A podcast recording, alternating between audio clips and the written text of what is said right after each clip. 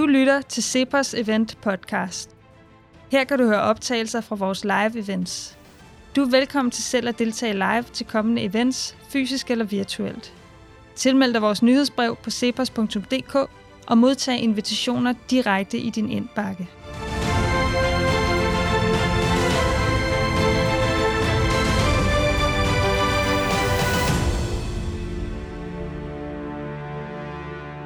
Velkommen til den her liveudgave af Samfundstanker. Dagens gæst er Alex Varmslag, og det er jo sådan, når man har udgivet en bog, så behøver jeg ikke at lave research. Det tror jeg ikke, jeg behøver at gøre under alle omstændigheder, men det kunne være, at der var noget, jeg havde glemt. Til gengæld så er det meget kortfattet, det der står på flappen i bogen. Ja. Øh, der står bare, Alex Vandomslag, født 1991, er medlem af Folketinget for Liberal Alliance og partiets leder siden 2019. Han er uddannet kant skænd på. Ja, jeg er jo en øh, ydmyg mand. Ja. Til gengæld, hvis man går ind på Folketingets hjemmeside og læser mit CV, så har jeg oplistet samtlige fritidsjob, jeg har haft, siden jeg var 13. Godt, jamen, så starter vi med at høre lidt om dem. Nej, det tror jeg ikke, det tror jeg ikke vi skal. Men uh, tu, uh, tusind tak, fordi du vil komme. Velkommen til uh, denne liveoptagelse af uh, Samfundstanker. Det, der kommer til at ske, det er, at uh, Øh, Alex og jeg kommer til at have en samtale først med udgangspunkt i bogen, og øh, enten så vælger jeg at gå til salen med nogle øh, spørgsmål, hvis der er nogen, øh, et par gange undervejs, eller så gemmer jeg det til sidst. Det afhænger sådan lidt af, hvordan jeg synes, det hele øh, går, og så er der også lidt spænding. Hvad finder han på? Hvad, hvad gør han? Øh, men øh, der bliver lidt lejlighed til at stille spørgsmål. Og så til sidst, når vi er færdige, og det er vi sådan ved omkring øh, 18-tiden, øh, så vil der være lejlighed til at øh, tale med Alex og øh, købe bogen. Mm. Og øh, det kan også være, at han vil signere den. Det vil jeg. Ja. ja. Her- herligt. Jamen, så går vi i gang. Tillykke med bogen. Det har været, det var meget interessant øh, læsning. Øh, jeg vil øh, prøve at finde de steder i bogen, hvor øh, der er noget, hvor jeg tænker, her er der et spændingsfelt i forhold til øh, mine egne tanker, eller jeg synes måske, der kan være nogle nogle, et spændingsfelt i forhold til, hvad du siger andre steder i bogen. Øhm, ja. Og, øhm, Spændende. Fordi, øhm, som jeg sagde til dig... Bogen, inden vi kommer ind i alle de her spændingsfelter, I skal... No. Ja, ja. Som jeg sagde til dig, inden vi øh, gik i gang, så har vi jo lavet et afsnit af Samfundstanker før øh, sammen, som var mere sådan et øh, feel-good afsnit, hvor øh, vi blev enige om, at folk kan godt. Øh, det hed afsnit 91 øh, af Samfundstanker, du kan godt, mm-hmm. og det var sådan et dunken på ryggen, og, og det er fantastisk alt sammen, men nu skal du også udfordres lidt. Det skal også være ja, ja. en del af det at, at komme i CEPOS. Det har mange andre borgerlige partiledere oplevet før dig. Det er jeg ikke i tvivl øhm, Men det er fordi, de er fra andre partier jo. Ja, ja, det er rigtigt. Det er rigtigt. Så øh, lad os springe lige ud i det. Lad os gøre det. Øhm, du skriver få sider inde i bogen, øh, noget der slår et tema an, et af, temans, øh, et af bogens temaer an, som er øh, et, et opgør med sådan en øh, frigørelse eller frisættelsesliberalisme. Du skriver, frihed for frigørelsens skyld alene er en tom frihed, som udtrykker en øh, enøjet liberalisme, og så taler du for øh, en anden liberalisme, og så skriver du, den personlige frihed skal stadig stå centralt. Mm men som frihed til ansvar, fællesskab, dannelse, ånd og nation. Mm-hmm. Og så tænker jeg frihed til, Alex. Øhm, mm-hmm. At det er en politisk opgave at definere, hvad borgerne skal bruge deres frihed til?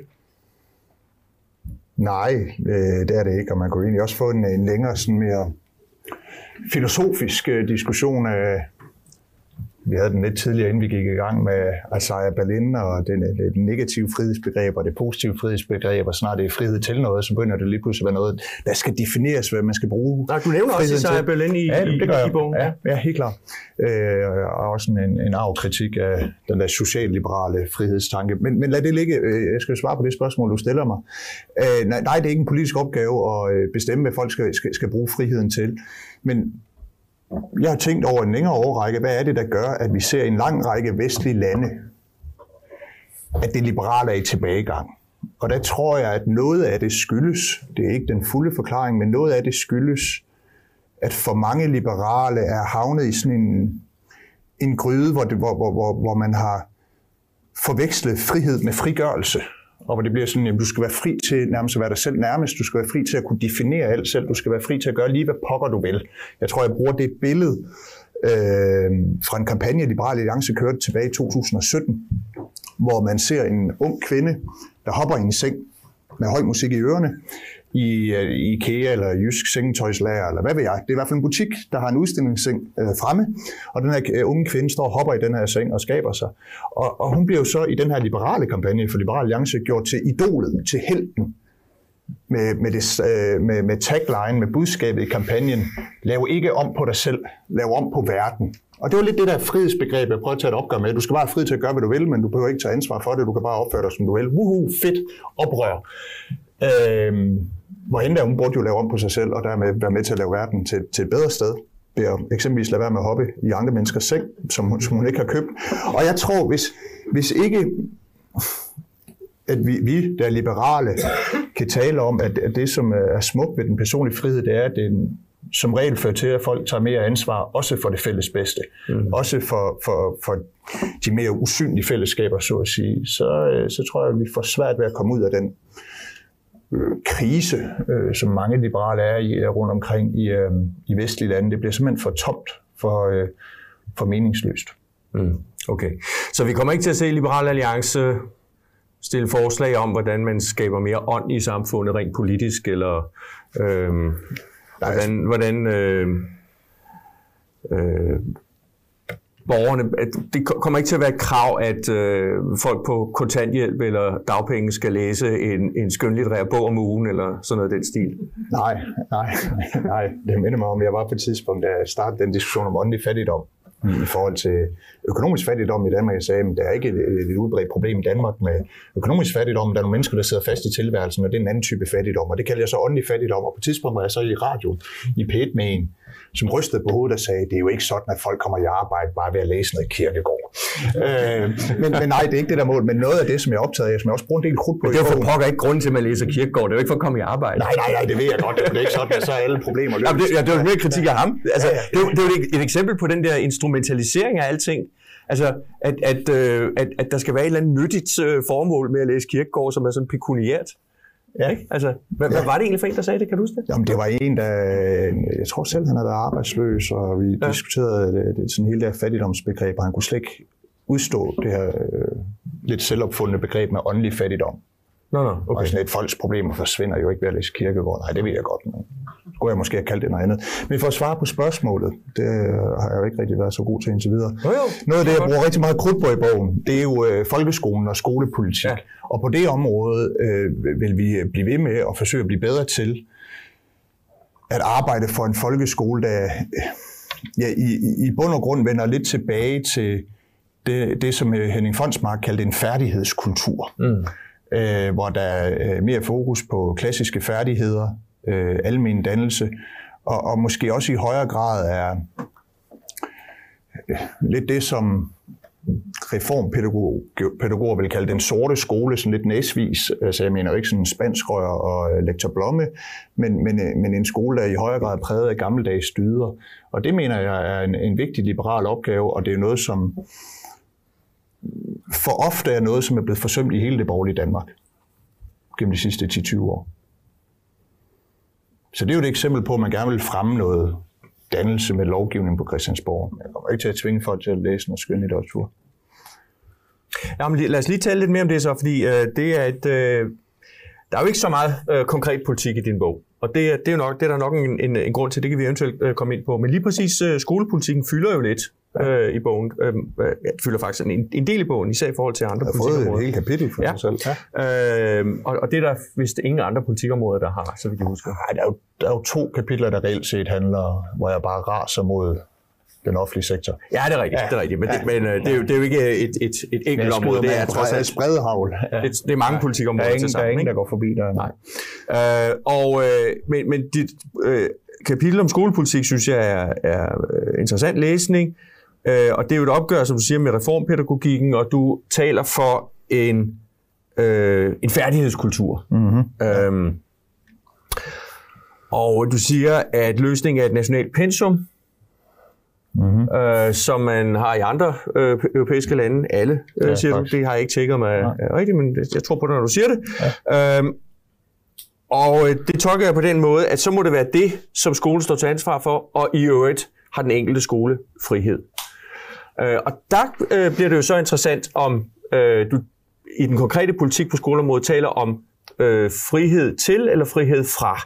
Øh, altså, hvor meget, hvor meget vil du gå ind og blande dig i, om den enkelte skole vælger en færdighedskultur eller en reformpædagogik? Altså, skal der være plads mm. til, at friskoler og privatskoler mm. øh, vælger øh, en reformpædagogisk tilgang? Du skriver jo selv i bogen, at det mm. kan faktisk være godt til, for nogle børn, øh, men mm. nok ikke for de fleste, og især ikke for de svageste børn.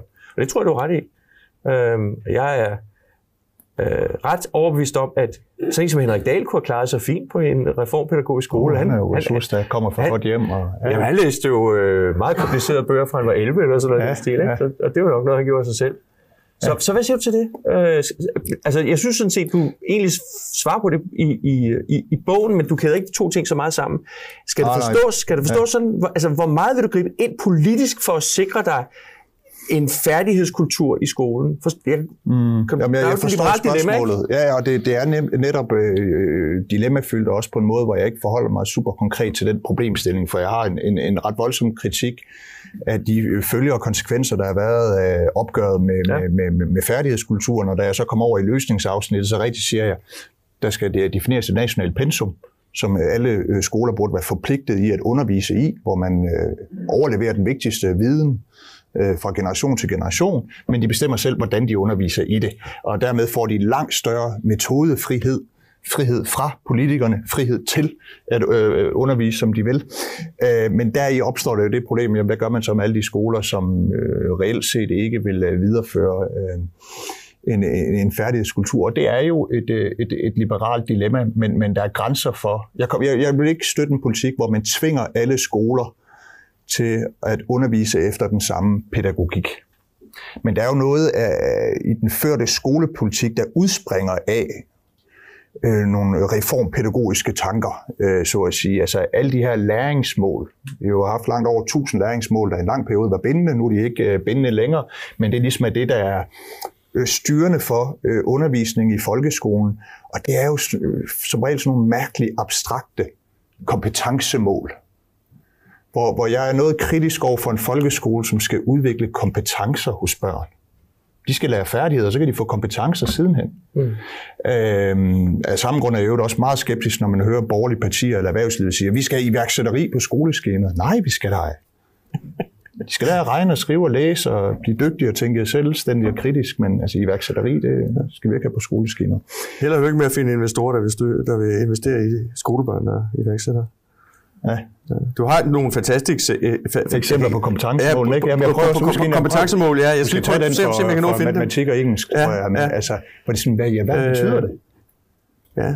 I et fag som tysk lyder læringsmålene, eleven, at eleven kan agere selvstændigt i internationale kulturmøder på baggrund af forståelse af kulturelle og samfundsmæssige forhold. Det er læringsmålet, som en 9. klasse elev og en, en lærer skal styre efter, at børnene kan. Hvornår, hvornår i alverden skal børnene eller læreren for den sags skyld vide, om, om unge mennesker kan agere selvstændigt i kulturmødet med et eller andet? Altså, La- læringsmålene for matematik. Eleven kan handle med dømmekraft i komplekse situationer med matematik. Jeg vil sige, eleven skal kunne regne. det var fint, hvis der stod det, ikke? Ja, ja, eller de skal kunne Gange nogle bestemte ligninger, ja, eller hvad ved ja. jeg. Altså, ja. Ja.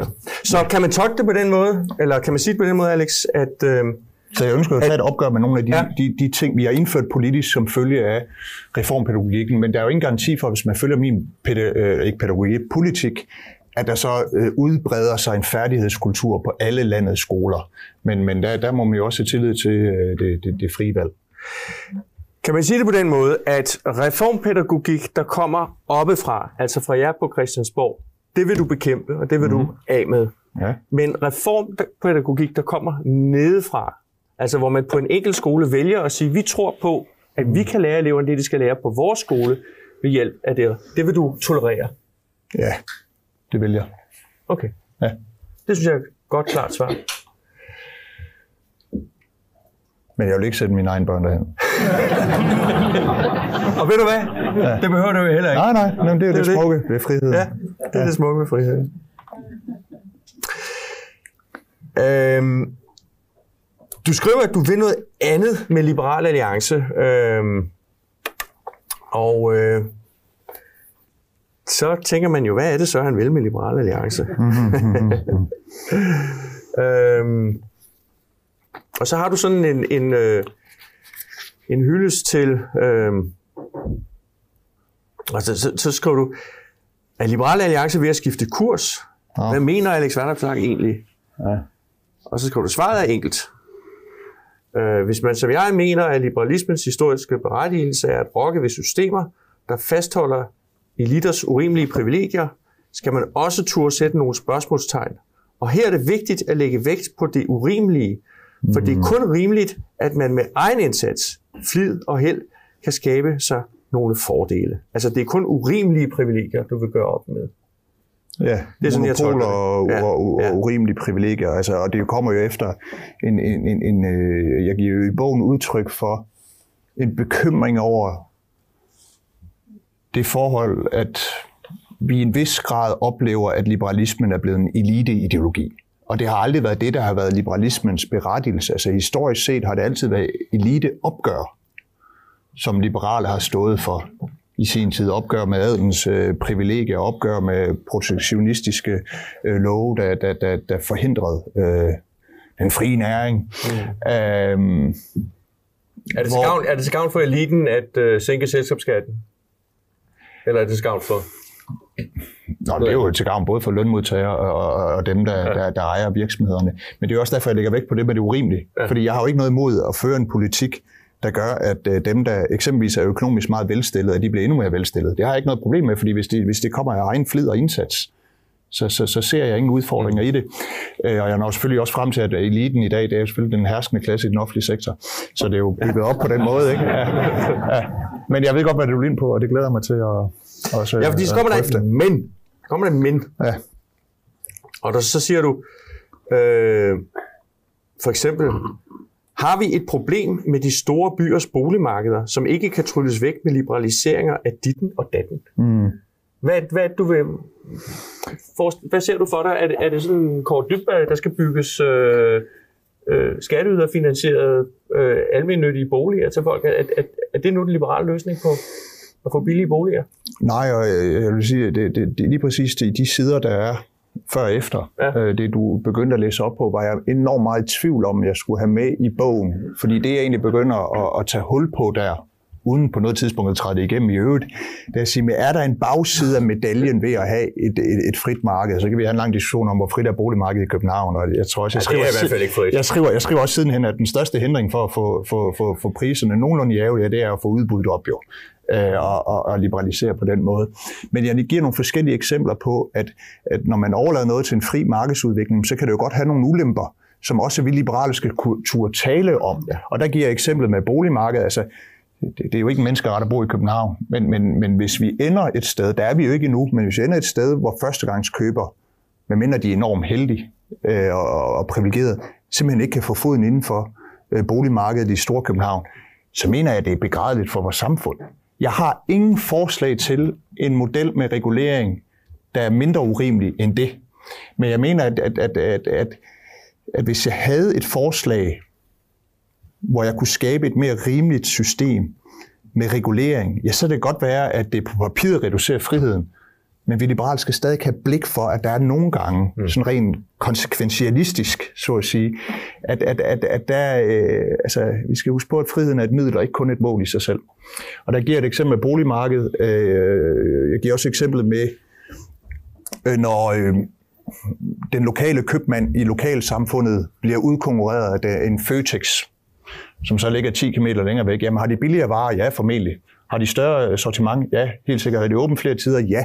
Men lokalsamfundet mister alligevel noget, som ikke kan gøres op i kroner og øre.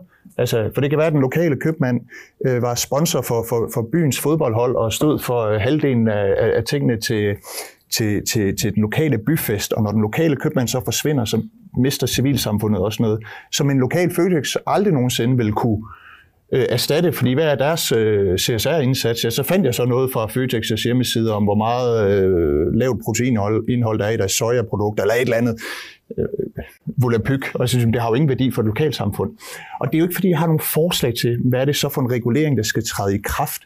Men jeg tror, at hvis vi som, som liberale, fordi vi er jo begge to liberale, slet ikke har blik for, hvad folk kan opleve som en negativ konsekvens ved markedsudvikling, så taber vi simpelthen folk. Jeg ender jo så ikke med at foreslå noget som helst konkret, så det er jo en gratis omgang, kan man sige. Men, øh, ja. Og der er ikke noget konkret på vej? Nej, nej, nej, nej, nej. Men det er noget, jeg, jeg, jeg går sådan og, og, og, og tænker over. Altså, ja. jeg har ikke nogen konkrete politiske forslag, men, men øh, jeg tror, man skal være meget påpasselig med at være helt blind for de negative konsekvenser, der kan være ved en fri markedsudvikling, bare fordi, om det er jo markedet så vil vi ikke gøre noget ved det. Hvor lidt, ja jo, lad os nu lige se ting, på tingene savligt. Problemet er bare, at snart du indfører noget regulering, så får du en masse andre negative bivirkninger. Ja. Jeg er lidt bekymret for, at, at øh, du, øh, du her leger med, med, med det, som nogle af os borgerlige kalder en nirvana fallacy, som mange på venstrefløjen godt kan forfalde til, nemlig en forestilling om, lad os forestille os den perfekte verden, mm. og så lad os sammenligne det med, med den, vi rent faktisk har. Mm. Øh, og så lad os blive enige om, at den verden, vi rent faktisk har, noget forfærdeligt lort. Ja. Øhm, altså, øh, du har jo ikke noget forslag til, hvad, hvad der skal gøres ja, anderledes, men, men, men du får ytret en utilfredshed ved det bestående, øh, der også peger i retning af, at der skal gøres noget politisk. Men hvad? Øh, så, så, så jeg synes personligt, nu fortæller mm. jeg bare, hvad, hvad, ja, ja. jeg mener, det er jo samtale, det her, det er ikke et interview. Nej, nej. Øhm, at, at du, du, du, du puster til noget, der trækker i retning af en en regulering. Hvis jeg skulle komme med nogle forslag... Øh, legitimere så, fremtidig regulering. Ja. Ligesom når erhvervslivet går ud og siger, uha, vi skal gøre alt, hvad vi kan for at få flere minoriteter ind i ledelsen. Når de så ikke lykkes med det, ja, så falder reguleringshammeren, fordi de har selv gødet jorden for det. Ja. ja, ja. Men det, jeg kan sagtens øhm, den ting. Altså, hvis jeg skulle komme med nogle øh, forslag, øh, så vil jeg jo sige... Øh, altså, et lokalsamfund skal jo også være ressourcestærkt. Jeg vil jo gå til den lokale fodboldklub, og så vil jeg sige, du kan godt. Ja. Det, kan godt det kan godt være, at den lokale menu er lukket, Ja. Men der bor stadig mennesker i lokalsamfundet, og så må I jo gå ud til dem og sige, kære venner, vi mm. plejede at få 30.000 fra en lokal menu, som I ved, at den lukket. Vil I stadig have i fodboldklubben? Mm. Og vi mm. får det altså ikke over fra Føtex derovre. Øhm, det, er jo en, det er jo en del af det. Det er jo den ene ting, man kunne gøre. Så må man også sige, at i dag kan man jo handle online, og øh, der er alle mulige nye teknologier, som, som jo også er med til at skabe den her forandring, mm. og, og lukke lokale butikker osv. Ja. Øhm, det gør så til gengæld, at det kan blive mere attraktivt at bo ude øh, decentralt. Øhm, ja. men, men der er nogle ting, der gør det uhensigtsmæssigt dyrt. For eksempel registreringsafgiften, den har vi jo mhm. talt meget om. Ja. Der er noget med infrastrukturen. Altså, der er mange ting, man godt kan ja. gøre for lokalsamfund, som ikke ja. er at, øh, at ja. indskrænke det frie forbrugsvalg. Ja, og øh, gode konkurrencevilkår for ja. øh, særligt øh, sådan hele produ- øh, altså industriproduktionen. Altså, det er det, det, der giver arbejdspladser ude i øh, ja. provinsen, så at sige det er jo en god konkurrenceevne. Det er jo ikke, at... Øh, Vores klimapolitik er ved at lukke dansk landbrug. Ja, lad os se, hvordan det bliver udformet konkret. Øh, det, det, jeg hører, det, der, er det ikke, der er de ikke på vej med en afgift, der lukker dansk landbrug. Men det er jo så at finde en afgift, der reelt og skubber på for noget grøn omstilling samtidig med. Ja. Men jeg tror faktisk, man godt kan lande med en klog model der. Men lad os se. Det må regeringen jo finde ud af. Ja, vi får det jeg ikke tage ansvar for endnu. Ja. Og må jeg ikke lige, må jeg ikke lige tilføje noget, for jo, jeg havde en, en, en, en oplevelse, øh, som egentlig taler lidt ind i øh, det, du selv siger med, hvad man selv kan gøre. Jeg var i, øh, i, i, i Schweiz i øh, starten af måneden en, øh, en weekend, hvor jeg talte med en masse udlandsdanskere dernede.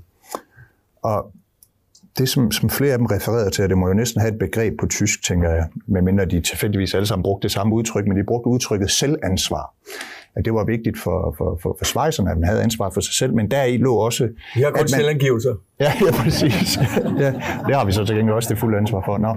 Men, men det, de som også lagde i det begreb, det var, at man havde også et ansvar, selv et ansvar for ikke at lægge sit lokalsamfund til last, men derimod bidrage positivt. Og bare to eksempler på det. Den ene fortalte om, at det var sådan hvert år til, til nytårsaften, når de stod og fyrede fyrværkeri af øh, ude på, på vejen der ved midnatstid. Ja, så 20 minutter senere ved en halv tid, rendte de alle sammen rundt småberuset og fejede. Så der var helt rent, når alle stod op dagen efter, fordi jamen, man skal jo sørge for, at der er rent og pænt. Og en anden fortalte mig, øh, jeg mener, han boede i, i Suk, men jeg tror ikke, det er meget anderledes i de andre kantoner, at de ikke havde nogen problemer med øh, lokale slagter, der lukker osv., fordi det havde så stor en, øh, det havde en selvstændig værdi for, for civilsamfundet i de små øh, gemeinde, øh, som er under øh, kantonerne, at, at, at man holdt liv i den lokale slagter. Så det blev sådan lidt, det var nærmest sådan lidt illeset, hvis det var, at du ikke understøttede den lokale slagt eller den lokale, ja, you name it. Øhm, og det er jo et eksempel på, at hvis der er noget, der har værdi, jamen, så må man jo selv tage ansvar for det, i stedet for at håbe på, at der kommer politikere og regulerer sig tilbage til fortiden. Ja, interessant. Lad os tale lidt mere om ansvar. Det er jo mm. bogens titel, Vejen til ansvar. Ja. Øhm, Minder det der om nogle andre bogtitler? ah, det er en liberal test. Nej. Nej. Hvis nu det er sådan, hvis du... Nå, Vejen til trældom. Ja, Øh, Hayek. ja, Ja, The Road to Serfdom. præcis. Det er en omvendt Hayek. Ah, Ja, ja, no, der er bare ikke så mange, der har fanget den, så jeg er nødt, jeg, jeg er nødt til at forklare det. Jeg har jo tænkt, det var sådan noget, ah, det fanger folk, ikke? Og så tænkte jeg, ah, en lille finesse, øh, vejen til ansvar, en omvendt Hayek. Øh, Ikke engang jeg fangede den. jeg har prøvet, jeg, jeg, jeg opdagede, at der var en, der fangede den af sig selv. Øh, ja. Men nu ved I det. Spread the word. Ja. Ja, meget øh, godt, godt set. Godt set. Um, øh, ansvar er jo et interessant ord. Mm. Uh, så det vil jeg gerne tale lidt mere om. Men først, du, du øh, nævner jo Kasper Christensen og Kloven, og du havde ham også med på, øh, på scenen Mm. øh, jeres øh, succesfulde arrangement i KB Handel. Tillykke med det i øvrigt. Tak. Øhm, prøv at fortælle, hvad, hvad det var. Hvad det er for en, øh, for, for en Kasper Christensen observation, du har med i, i, i, i bogen der. Og, og hvorfor du finder den relevant.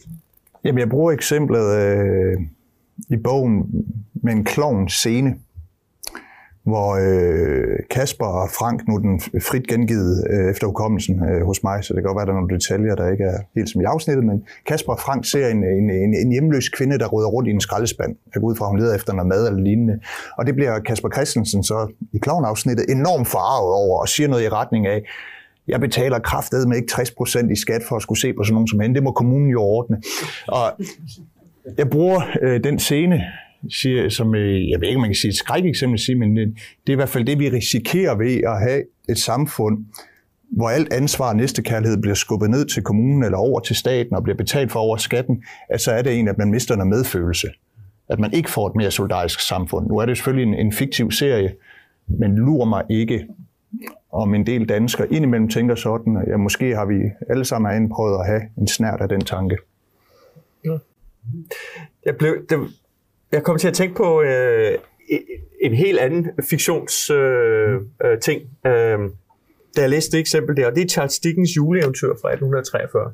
Ja, jeg tror, Øh, der er der, øh, det er jo blevet brugt. Øh, Lars, jeg var engang i en disput med Lars Bugdal, boganmelder på Weekendavisen, der, der specifikt nævnte øh, Cepos i forbindelse med juleeventyret, sagde, at det kunne Cepos lære om. Det er jo en, det er jo en, det er jo en kritik af, af, af, af den der øh, nære øh, liberale egoisme. Og altså, hvis man sætter sig ned og læser øh, juleeventyret, så er det det modsatte. Øh, det er ikke et forsvarsskrift for en, en øh, omnipotent stat med, med skattebetalt ydelser. Tværtimod, så øh, der er en scene, hvor øh, der er en, velgør, en repræsentant for en velgørende organisation, der bærer Scrooge, som jo er, er hovedpersonen, den nære hovedperson i, i øh, juleeventyret, der ham, ham om penge. Og, og så siger han, øh, øh, sig mig, har vi, har vi ikke fængsler? Øh, har vi ikke øh, arbejdsanstalter? Har vi ikke fattigloven? Øh, og så siger han der, jo, jo, jo, vi har alle de der ting. Jamen, det er fint, så har jeg jo betalt til det. Mm. Øh, de kan gå derhen. Ja. Øh, og, det, og det er det, der, øh, der det, det, det øh, Dickens øh, skriver om. Han skriver om, om, om, øh, om, om det personlige ansvar, øh, og ja. hvordan øh, det kan blive undermineret. Øh, og, øh, men øh, jeg kom til at tænke på, da jeg læste bogen, at der er jo en øh, ansvar af et spøjstor, fordi det, det, det betyder to ting samtidig. Det betyder dels noget, man får. Altså, nu, du vil sikkert gerne være minister engang, måske endda statsminister, hvem ved. Øhm, og øhm, øh, minister får et ansvar. Mm. Et ansvarsområde. Mm-hmm. Og det betyder jo, at ministeren har magt. Og det er jo virkelig også det, du taler om, når du giver ansvar til borgerne, øh, så skal de have magt over deres eget liv. De skal, de skal mm. selv kunne. Så, øhm, men der, derudover så er der også noget, der hedder ministeransvarsloven. Ja, det er, hvor de har ansvar for noget, de, de ikke har gjort. Ja. At stå til ansvar er jo noget lidt andet end at have ansvar, ikke? Og det kan vi jo alle sammen godt som mennesker sådan lidt... Altså, vi, Hænger det ikke sammen i sidste ende? Lige præcis. Ja, ja, det, det, ja. det, det synes jeg bestemt, det gør. Men øh, det er jo øh, sjovere at have friheden til at drikke sig fuld nytårsaften, end at have et tømmermænd øh, 1. januar. Mm. Øhm, og det er jo konsekvenserne øh, Ja. af, af det. Og det, som vi liberale tror på, det er jo, at det er sundere at bære ansvaret for sine egne handlinger, end at nogen langt væk fra dig bærer ansvaret for, hvad der sker med dig. Fordi øh, de mm. mærker ikke på deres egen krop, hvad det er, de gør ved dig mm. som politikere. Ja. Øhm, Ja, plus du får, øh, vil jeg i hvert fald tro, et mere meningsløst liv, hvis ikke du har ansvaret for det, på godt og ondt. ja. Altså tænk sig, hvis det er andres ansvar. Men det, der er vores udfordring, er vel, at det kan være behageligt at slippe for konsekvenserne af sit eget ansvar. Mm. Ja, men det er sjældent behageligt at, at, at slippe for friheden med sit eget liv. Og frihed og ansvar hænger bare altid sammen. Og jeg synes, vi ser det på politikområde efter politikområde efter politikområde, at hvis først man begynder at pille ved folks ansvar, så går man ind og tager friheden bagefter. Eller omvendt. Men, men det, det er som regel ansvaret, at det, det starter med i det gode navns øh, tjeneste. Altså tag eksempelvis de studerende. Der siger man, det er ikke de studerendes ansvar at finansiere deres egen universitetsuddannelse. Det er heller ikke deres ansvar at øh, betale bajer og husleje. Det klarer vi over SU'en. Og det er jo fair nok, der kan være fordele, øh, der overstiger ulemperne ved at gøre det. Det er egentlig ikke en, en harcelering imod skatteyderfinansierede universitetsuddannelser. Men der har man ligesom taget ansvaret fra dem. Og stille og roligt finder man ud af, at frihed uden ansvar fungerer ikke, så derfor må man gå ind og begynde at tage noget frihed fra dem. Så laver man øh, fremdriftsreformer og øh, uddannelsesloft og frem og tilbage. Altså så begynder man at pille ved deres frihed. Øhm, og det, det er jo klart, det er jo naturligt. Når de ikke har ansvar selv, eller ikke har en højere grad ansvar, jamen så er det naturligt for systemet, for politikerne, for et politisk flertal at gå ind og tage noget frihed fra dem. Eller tage folk, der, der er på øh, kontanthjælp, der er arbejdsløse. Man har taget ansvar fra dem i forhold til at forsørge dem selv. Og stille og roligt begynder man også at pille ved, ved, ved friheden og gøre det rigtig ubehageligt at være arbejdsløs ved at sende dem i nyttesløs aktivering eller stressteste dem med på, på jobcenter. Så jeg tror bare, hver gang, at der kommer en velmenende politiker og siger, jeg kan løfte det her tunge ansvar for dine skuldre, så husk på, på et eller andet tidspunkt kommer de også og tager friheden fra dig. At det, du er i gang med, nu, nu sådan småkritiserer jeg dig for at ikke være så konkret politisk. Det er måske ikke fair. Jeg, jeg, øhm, Og der er der noget konkret politik i. Men det er rigtigt. Nej, ikke ret meget. Der er, Men, men, ja. men det, er det, måske, det, måske det ikke, at det, du er i gang med, i virkeligheden, det få sagde, han ville gøre. mm. Jamen, det er altså, den der borgerlige at, at, at, værdikamp. at du tager en borgerlig værdi eller kulturkamp, Ja. og så lægger du fundamentet og siger, prøv at høre, det er det her, I skal forstå. Det, det er Ja. derfor, øh, det er vigtigt, og så bygger vi politikken oven på det. Er det også det, som du kan godt, øh, kampagnen i virkeligheden øh, handler om? Ja, jamen altså øh, øh, 100 procent. Ikke bare det, men også det, at få jo i sin tid havde ret, at man skulle vinde kulturkampen, inden man kunne gennemføre sådan rigtig liberale reformer. For ellers vil man ikke have opbakning til det. Og det gode er, hvis du så også vinder kulturkampen, så følger alle de andre med som det tynde øl. Jeg bruger eksemplet øh, i bogen, og har også brugt det mange gange før, med Joachim B. Olsens debat om fattig Karina som jo et eller andet sted var en kulturkamp, en værdikamp, eller i hvert fald en kamp om opfattelsen af, hvordan samfundet hænger sammen. Og ubredet af fire lavede på et tidspunkt en undersøgelse af, hvor mange danskere var det, der skiftede, spørgsmål, eller skiftede holdning til spørgsmålet om, hvorvidt man var fattig, når man var på kontanthjælp tilbage i 2012. Det var 40 procent af danskerne, der skiftede holdning. Markant ryg som følge af den debat, som øh, Liberal Alliance og Joachim B. Olsen startede.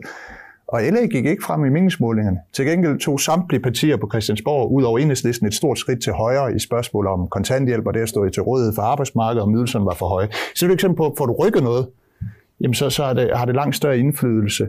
Og, og jeg tror jo på, at hvis man kan vinde den der, du kan godt værdikamp, eller få flere mennesker til at, at tro på, at de kan være myndige mennesker, og deres medborgere skal behandles som sådan, jamen så vil man hver gang man slår op i en side i Liberal Alliance partiprogram tænke, Nå, men det er selvfølgelig, det er logik jo. Det tager udgangspunkt i vores værdier. Og vi har jo prøvet, jeg ved ikke hvor mange år, at overbevise et flertal af danskerne om, at man skal følge vores økonomisk politik, fordi at det giver et højere arbejdsudbud. Men vi har ikke kunne vinde flertal på det. Så må man prøve en anden, en anden vej til ansvaret. Selvforsørgelse har altid for, for mig været meget, meget vigtigere ja. end den effekt, der måtte være på, på arbejdsudbuddet af en reform. Ja, det ved jeg Men altså, at, at mennesker, øh, som kan forsørge sig selv, rent faktisk forsørger sig selv.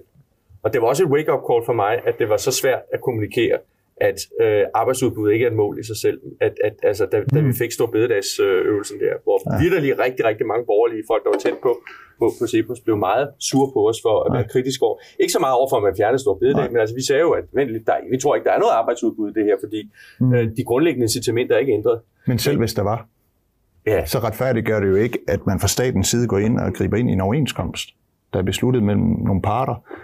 Og jeg synes jo netop, den debat viste jo noget af det, som jeg tror er det borgerlige Danmarks problem, det er jo, at sådan hele idéudviklingen er gået så meget i stå, at det var jo Venstres argument for, at det var borgerlig politik, det var, at det øgede arbejdsudbuddet.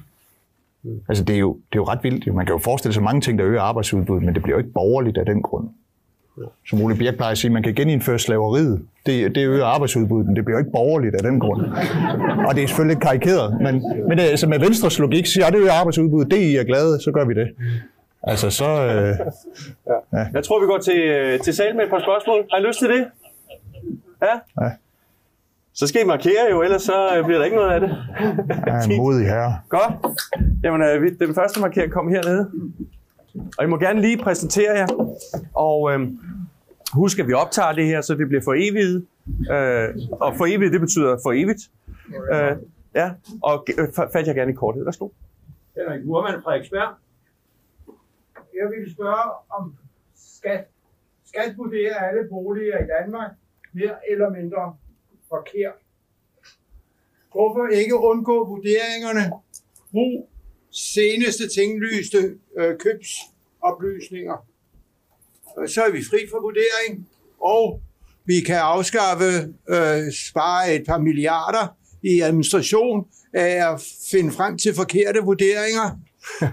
og øh, det er snart tid at tage det op i Folketinget og få et flertal igennem for, i stedet for vurderinger, så er det købspris.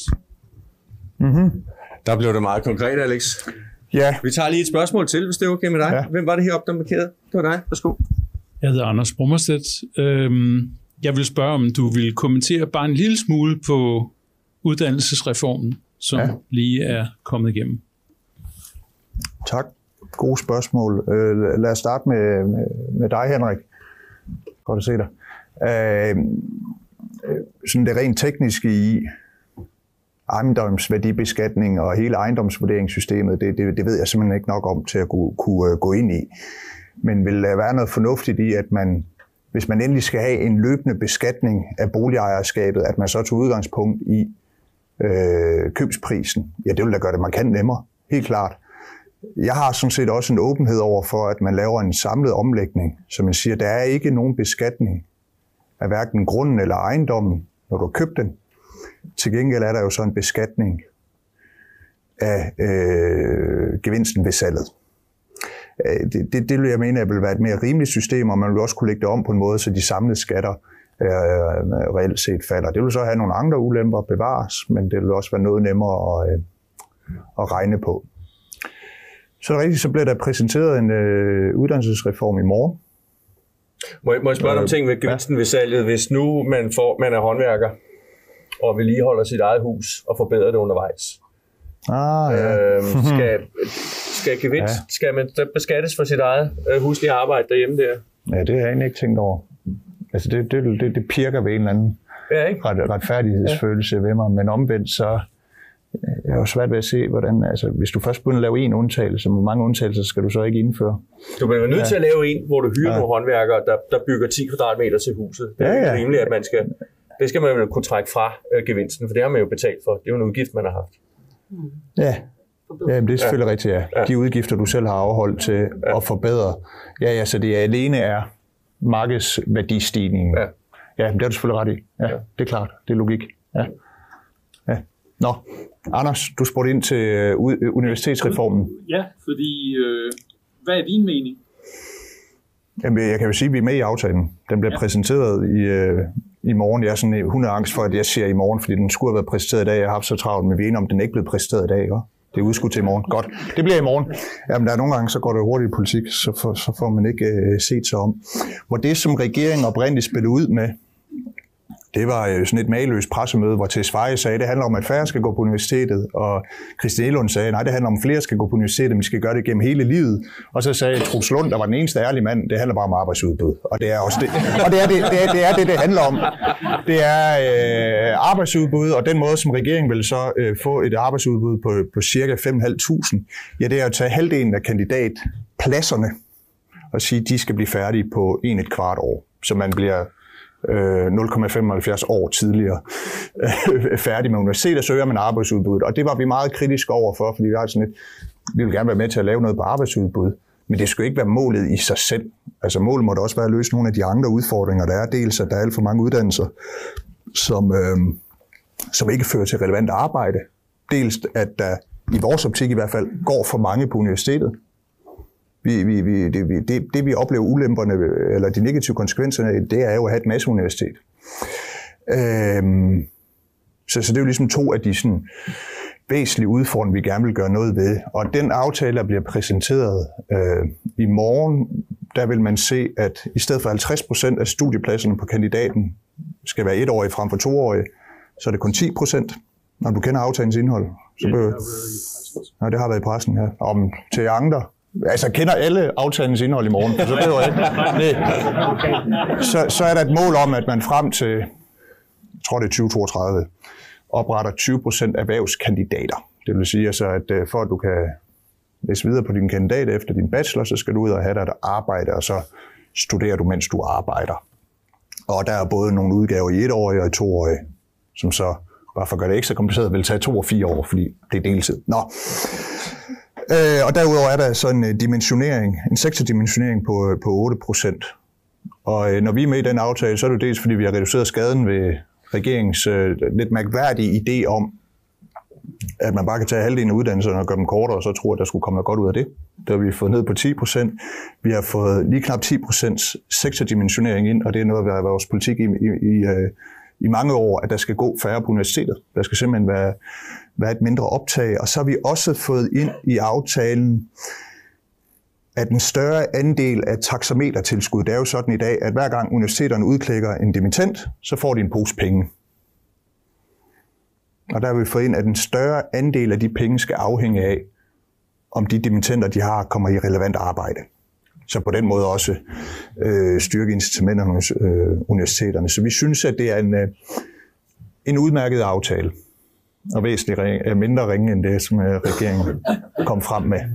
Og så skal der jo på et tidspunkt den her valgperiode jo forhandles ny SU-forlig. Og det tror jeg bliver spændende. Og jeg tror, det bliver et forlig uden røde partier, ud over Socialdemokratiet. Så det kan jo måske gå hen og blive godt. Mener du samlet set, det er en forbedring? Reformen? Ja, Jamen, altså bare alene det, at der, der kommer øh, dimensioneringselementet ind. Ja. Og, og jeg, jeg har jo et stort ønske om, at man i højere grad fremmer et, et bachelorarbejdsmarked, og det er, at man lægger op til, at der skal være væsentligt flere, der skal gå øh, af erhvervskandidatvejen, vil jo, vil jeg tro i hvert fald, være med til at fremme et bachelorarbejdsmarked i højere grad. Okay. Øhm, men de der 10 procent af uddannelserne, som skal være et år i stedet, ja, jeg er ikke overbevist om, at der sker noget særligt godt ved det. Men måske heller ikke noget skidt. Altså, det kommer an på, hvilke uddannelser du gør det med. Jeg kunne godt have nøjes med at læse fire år statskundskab. Altså, jeg ved ikke, hvilken værdi jeg fik af det femte år.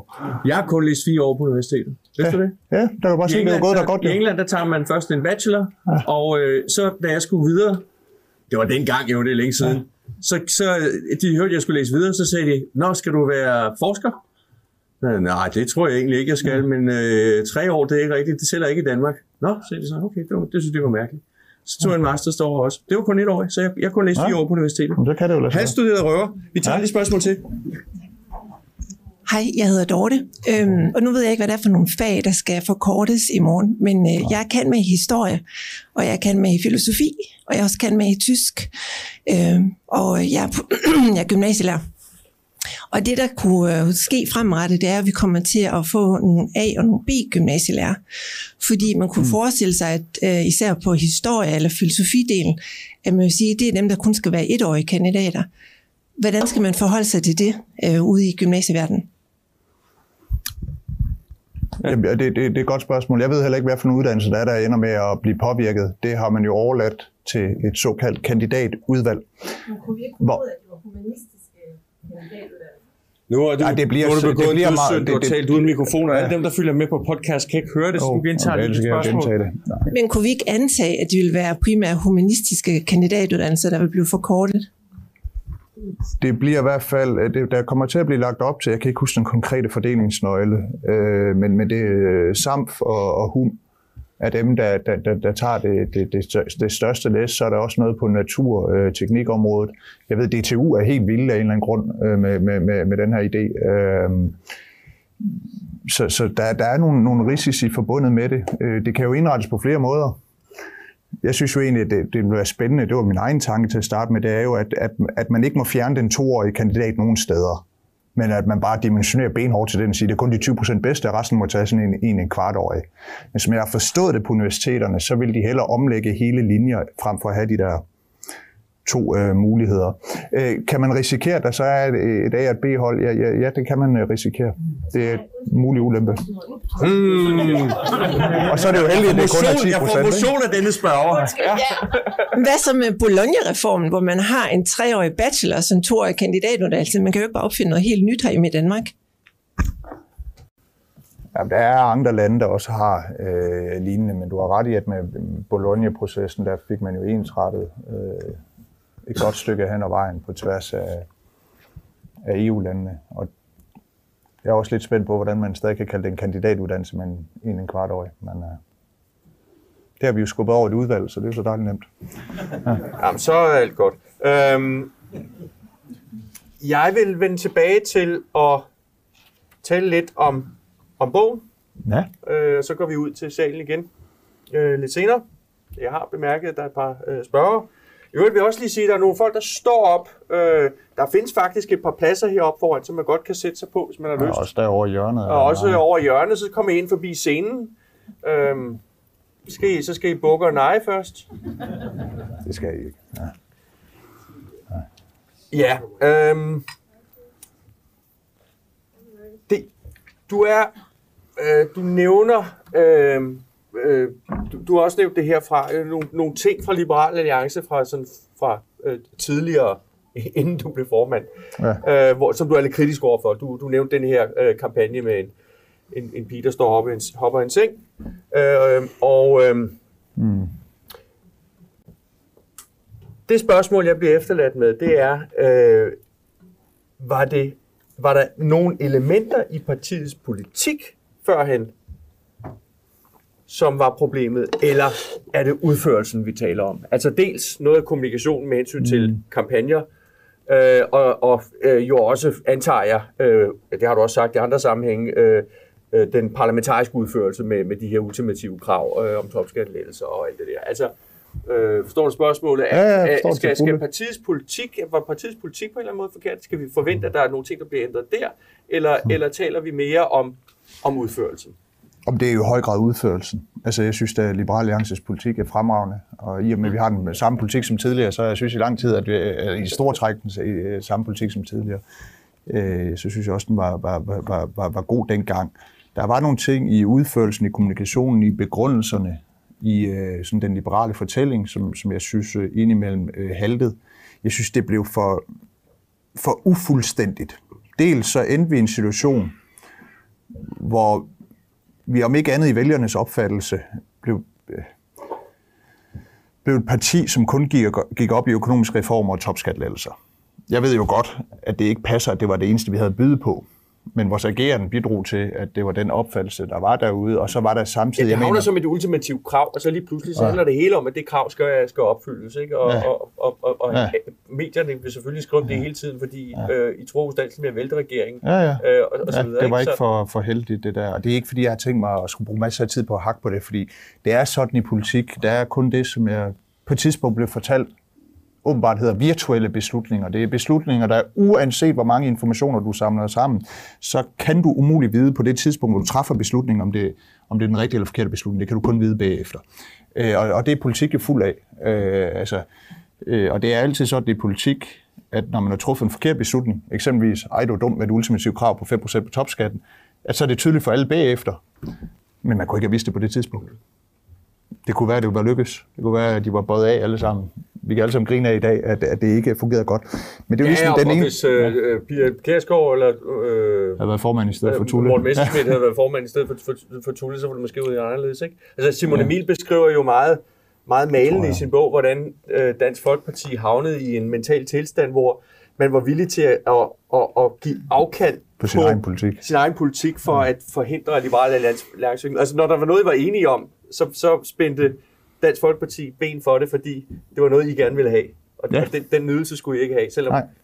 DF så ikke Og jeg, jeg, jeg tror, at øh, jeg har også hængt meget sammen med øh, Tulles, eller Christian Tulsendals personlighed. Jeg tror, han fandt stor fornøjelse i at ydmyge andre, mm. både internt og hos andre partier.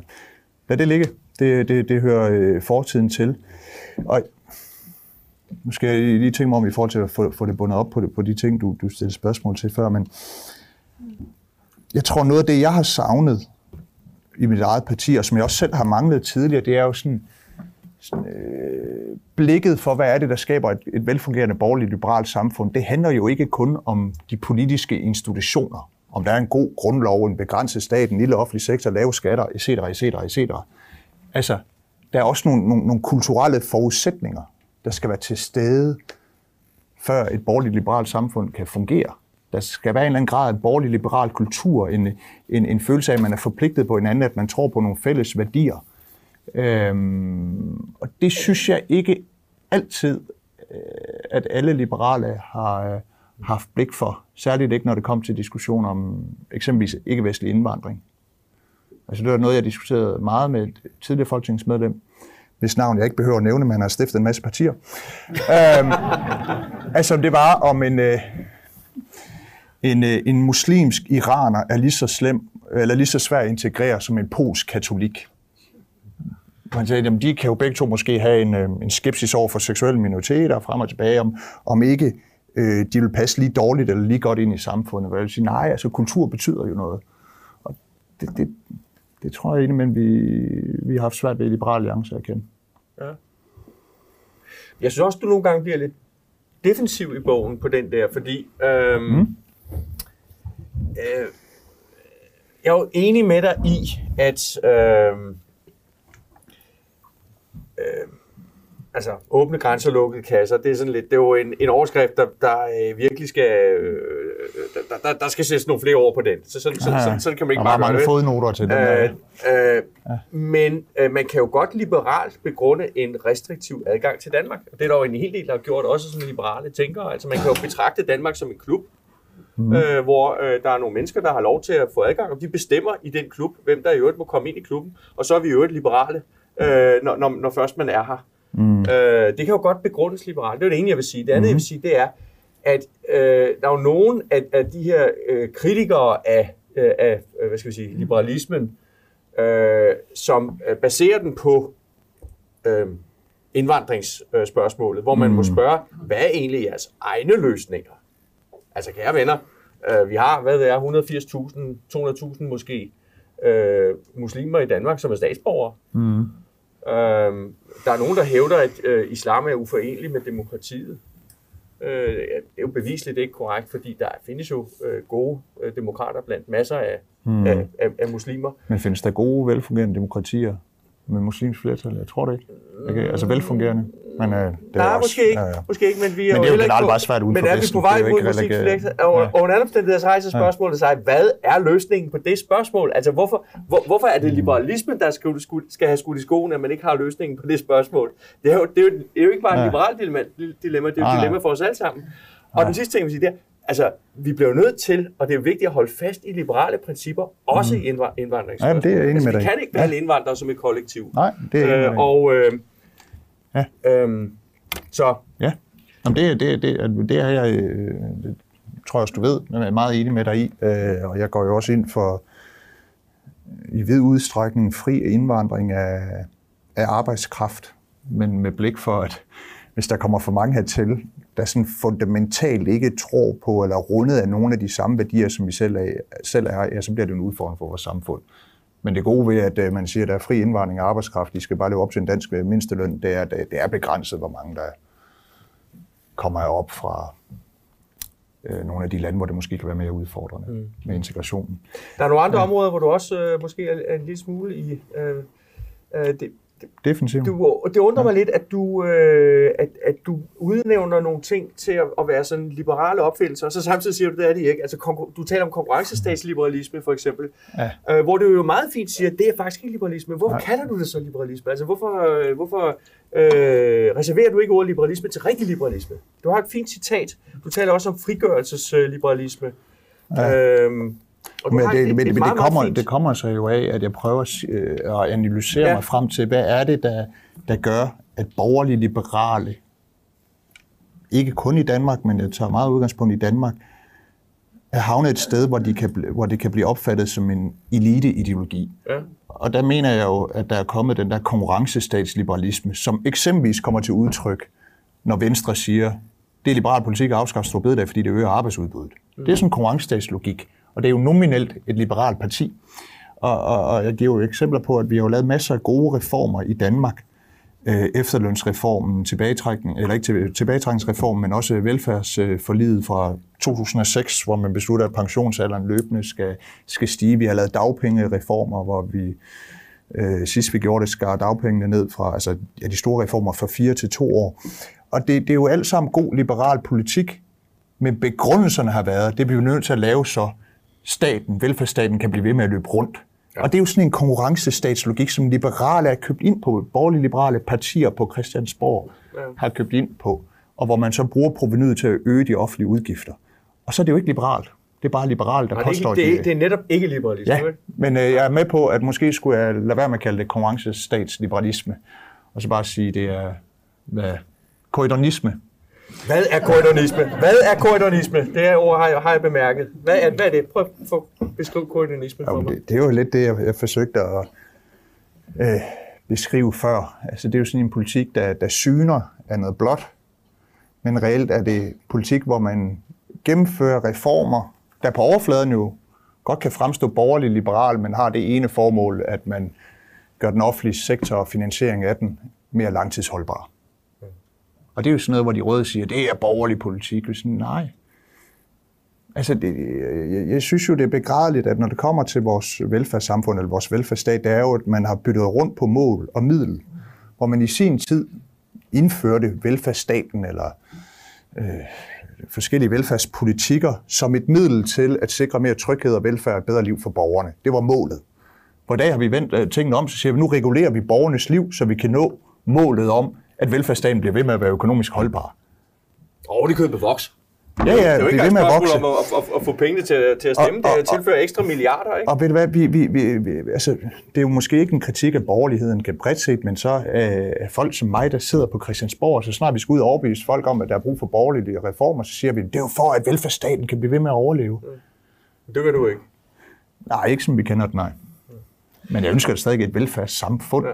Altså, ønsker det- da, at vi men- har velfærd, selvfølgelig gør det. Men det er jo det knæfald for velfærdsideologien, som øh, Fonsmark, øh, skal, du nævner også Fonsmarks, ja. Ja. du nævner flere Fonsmark-bøger faktisk. Øh, Ja, men det er meget men, øh, øh, historien om den danske skolepolitiske bog. 1990, jeg øh, det, det er jo en beskrivelse af en, ja det er rigtigt, meget hans skolebog, du ja, nævner, ja, øh, kampen men, om men øh, historien men- om dansk utopi er også læsværdig. Men i, i historien om den danske utopi, øh, det er, der, øh, undrer Fondsmark jo, sig jo over det her knæfald for velfærdsideologien, som går helt tilbage Ja. til 50'erne og 60'erne. Ja, det er jo særligt i 60'erne, hvor man opgiver den der tanke med V Ja. og K skulle holde sammen, og så giver man jo helt op med 68 oprør. Ja. Nå, men fortæl, du kan bedre gengive det mig. Øhm, Ja. Så det her knæfald for velfærdsideologien, det er det, det, det, det, det der, så, sådan som jeg læser der, øh, blandt andet udmyndter sig i øh, kon- konkurrencestatstænkningen, eller korridonismen. Mm, ja, Øhm, det gør det er i hvert fald det, der gør, at vi hopper med på vognen. Ikke? Ja. Ja. Men vil du sige, at det specielt udspringer af de borgerlige? Altså, er der en grund til, at du kalder det konkurrencestatsliberalisme? Jeg vil jo sige, at konkurrencestaten udspringer af Ukaj Pedersen. Jeg tror ikke, han er borgerlig. Nej, Øhm, nej øh, ikke. men, ikke men det bliver annammet af, af, af, nogle, af nogle borgerlige partier, ikke?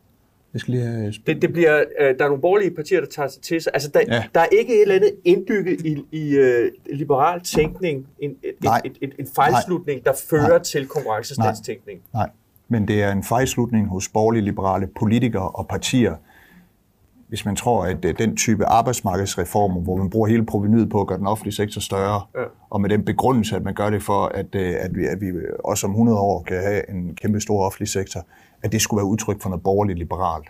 Det kan godt være økonomisk ansvarligt, men det er økonomisk ansvarligt på vegne af staten. Så taler du også om en frigørelsesliberalisme. Ja, det er Som kvinden, der hopper sam- i sengen. Som...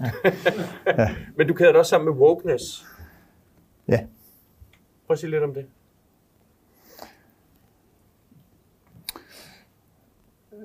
Jamen det er jo øh, faktisk noget, der sådan helt oprigtigt øh, godt kan bekymre mig. Øh, og det er, at hvis, hvis øh, liberale bliver sådan for, for, for normløse og frigørelsesorienterede, så, bliver vi jo, så ender vi jo med at være woke. Så ender vi jo med, at de primære kampe bliver, at øh, der skal være resultatlighed på arbejdsmarkedet, at det er superliberal politik, at man skal tvinge mor og far til at tage lige meget barsel, at den vigtigste liberale kamp, det er at sikre kønsneutrale CPR-numre. Ikke at jeg har stærke holdninger til det spørgsmål, det kan da godt være, at vi skal det, men det er jo ikke en anden vigtig liberal kamp. Hvem er de liberale, der hævder det? Øh, alle unge mennesker, der er i Venstre. Øh, og alle strateger i Venstre, der tænker, nu skal vi være med de unge i byerne. Nej, øh, jeg oplever faktisk, at det er særligt den unge ting, og det, det øh, oplever det blandt flere unge, også i øh, Liberal Alliance, at, der, der er sådan en, en tænkning, og så er det jo alle socialliberale, altså, som har den her tanke om, at, at frihed, det er at være frigjort og leve livet på den rigtige måde. Det kan være, at man er super sund, eller at man som kvinde prioriterer karrieren meget højt, øhm, eller man kan op i en seng, uden at man behøver at tage ansvaret for det. At, at det er frihed i deres hoved, i det, den socialliberale optik, og så skal man tvinge folk til at leve på en bestemt måde, fordi så kan man tvinge dem til at være frie. Det er den socialliberale tænkning for mig at se, som jeg også har saleret lidt imod. Ja, det gør du. Ja. Så også der... Det er de vrede kapitler, vi er inde på her. Kapitel der- 3 til til 5, det er de vrede kapitler. Så kommer alle de glade kapitler. The, the Angry Young Man. Ja. ja. Men øh, du, så skriver du også, øh, der går et afgrundsdybt skæld mellem ægte liberale, som siger, at mennesket har ret til frihed, og så disse venstreorienterede liberale, som mener, at mennesket har ret til, at resten af verden le- leverer goder og privilegier, på et sølvfad. Ja. Så, øh, Men prøv at læse så videre. det tror, er ikke liberalisme. Frigørelsesliberalisme er ikke liberalisme. Nej, Og, og det er men, jo men også, der er jo en liberal begrebsforvirring, Martin. Det ved du. Altså, hvis du, Ja. går, hvis du, går, hvis du tager til USA og siger, I'm a liberal, så tror de, at du er sådan Ja. en socialliberal venstreorienteret type. Jo. Men, men netop derfor Og de kalder er jo det sig selv liberale. holder fast i, i Men det er da også det, jeg gør med, med bogen. Ja. Ja. Ja, jo, men jeg, jeg er med på din pointe, men det bliver jo lidt noget semantik, men, uh, eller metodik. Ja, okay, fair nok. Uh, jeg er enig i, at din bog gør uh, samlet set en, uh, et, et kæmpe arbejde for at forklare, hvad liberal er, og der gør du uh, et opgør mm. med det. som- Men, men det Jeg giver for meget det credit at- til dem, det der påstår, de er liberale. Det at bruge ord som konkurrencestatsliberalisme og frigørelsesliberalisme antyder, at det er en form for liberalisme.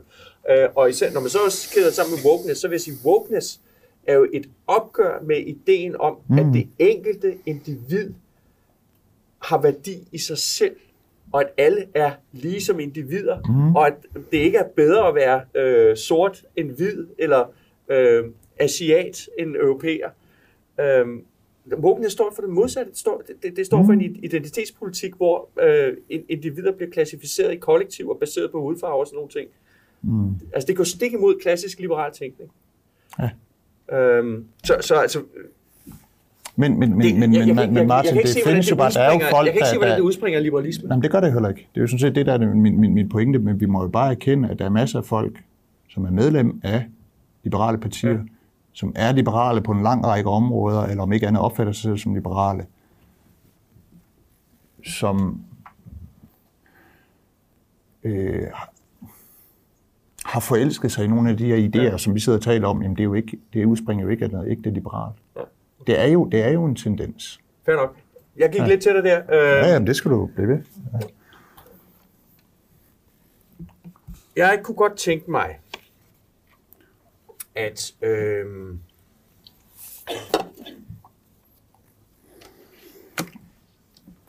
Vi venter i spænding. at, at, spørge, at spørge dig om, hvordan du ser for dig, at den her kulturkamp og værdikamp kan blive øh, ført videre. Altså det, som du nævnte få tidligere, og jeg er enig med dig i, at få på sin vis havde ret. Men, men det, som jeg har, det, som jeg observerede var problemet med Fos værdi, kultur- og værdikamp, det var, at øh, han forsøgte at løsrive den fuldstændig fra konkret politik. Mm, ja. Altså, det blev sådan et eller andet med, at først skal vi føre kultur- og værdikampen, og undervejs må vi ikke tale om, at det, Må vi ikke føre at den offentlige sektor er for stor. Vi må ikke tale om, at øh, øh, folk betaler for meget skat, og vi skal hele tiden ikke tale om for meget konkret politik. Vi skal først have folk overbevist om, øh, ja. at den øh, liberale øh, øh, samfundsindretning er den rigtige. Og, og, og det kunne jeg se, det, de spiller ikke, fordi du bliver nødt til at tale om konkret politik. Jeg hører journalister og andre sige, at, at øh, øh, på, på scenen i KB-hallen var der ikke Mm. rigtig noget politik, og det var sådan mere sådan Jordan B. Peterson end, øh, end, end, øh, end, end noget med, hvordan man politisk skal være liberal. Øh, Men må jeg, skal, skal, må jeg udfordre noget af det, du ja, siger? ja, Altså, fordi udfordringen med få var jo ikke, at han sagde, nu kæmper vi en kulturkamp, uden at have noget konkret politik. Fordi han havde jo begge dele, da han ligesom... Altså, hvis du tager fra socialstat til minimalstat, der var masser af både værdikamp og knyttet op på konkret politik, men jeg tror jo lidt det, han indså, det var, at du kan ikke hverken vinde valg eller gennemføre det, han skitserede i den bog i sin tid, hvis ikke du har vundet øh, kulturkampen. Og det sekund, han ønskede magten, og i øvrigt også fik den, så droppede han jo alt borgerlig liberal kulturkamp på de spørgsmål. Så var der kamp mod smagsdommerne og frem og tilbage. Men det var Ja, det, det der var lang, kamp udfordringen. mod smagsdommeren varede ikke lang tid. Vel? Det var Nej, en nytårstale, og så ja, en, en ja. enkelt aktion med, med, med nedlagt Ja. ja. råd og nævn og Ja. ja. that's it. Ja. Og siden Ja. oprettede de en masse råd og nævn. Ja, og alligevel så blev det jo lidt hans øh, eftermæl. Det var ja. Ja. meget øh, dygtigt gjort, men, men ud- øh, altså, det er jo ikke fordi, at han sagde, vi må ikke knytte en konkret politik op på det. Det var fordi, han, ald- han stoppede med at føre den der værdikamp, den kulturkamp. Det var det, der var problemet, Okay. som jeg ser det. Mhm. Mm-hmm. Men er du ikke enig i, i det? Jeg tror, den er svær at føre. Jeg tror, den er svær at føre uden... Øh, jeg tror, næste skridt for dig, det, det bliver at kæde det her sammen med de konkrete. Og, Ja. og, og at formidle, hvorfor det, vi kommer med her, Ja. øh, denne her reform af den offentlige sektor, denne her reform af folkeskolen, Mhm. denne her øh, revision af vores ja. skattepolitik, eller hvad det kan være, hvorfor den hænger nøje sammen med, Ja. øh, du kan selv, Mm. og vejen til ansvar. Men det, Det, det er det, jeg tror. Ja, og jeg det var tror, faktisk jeg også tanken med bogen i sin tid. Det var jo sådan, der skulle være sådan, at hver kapitel skulle slutte af med at sige, det er jo derfor, at du bør være enig i, og så kunne jeg bare oplæse al konkret politik, vi havde i forvejen. Mm. Øh, nu endte det med at være lidt en anden bog, men, men jeg er sådan set enig med dig. Og der er også nogle ting, hvor der måske skal udvikles noget ny politik.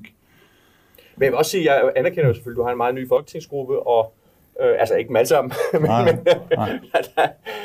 øh, langt hovedparten er jo, er jo helt ny, øh, Mm. og, og de skal jo lige have lidt tid til at, at, at sætte, dig, sætte sig deres Men er det, du efterspørger, det er øh, flere konkrete politiske udspil? Eller jeg skal bare lige Ja, se ja, på... ja, det, Ja. det, altså, jeg, jeg er jo ikke, øh, jeg, det er jo sådan ikke det, jeg er eks- ekspert i, men som almindelig observatør af, af politik i Danmark, så, så tror jeg, at øh, det, det er svært at, at føre en, en, en værdikamp, Mm, øh, løsluppen fra den konkrete politik. Ja. Altså, ja, ja. Det er jo også det, vil- der...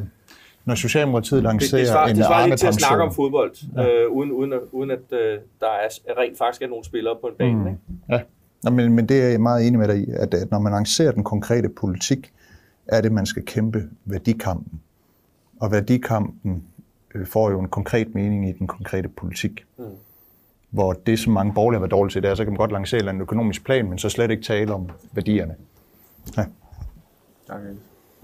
Vi går ud til salen igen, og øh, der gælder de samme regler som før. Inklusiv den, som jeg ikke nævnte, men som viste sig, var, at det er nødvendigt at præcisere. Man taler kun, når man har mikrofonen. Uh, værsgo. Tak. Ulrik Maturne, Hillerød. Øh, jeg kan godt tænke mig lige at udfolde det omkring øh, frihed og ansvar, Alex, i forhold til den sikkerhedspolitiske situation i Europa.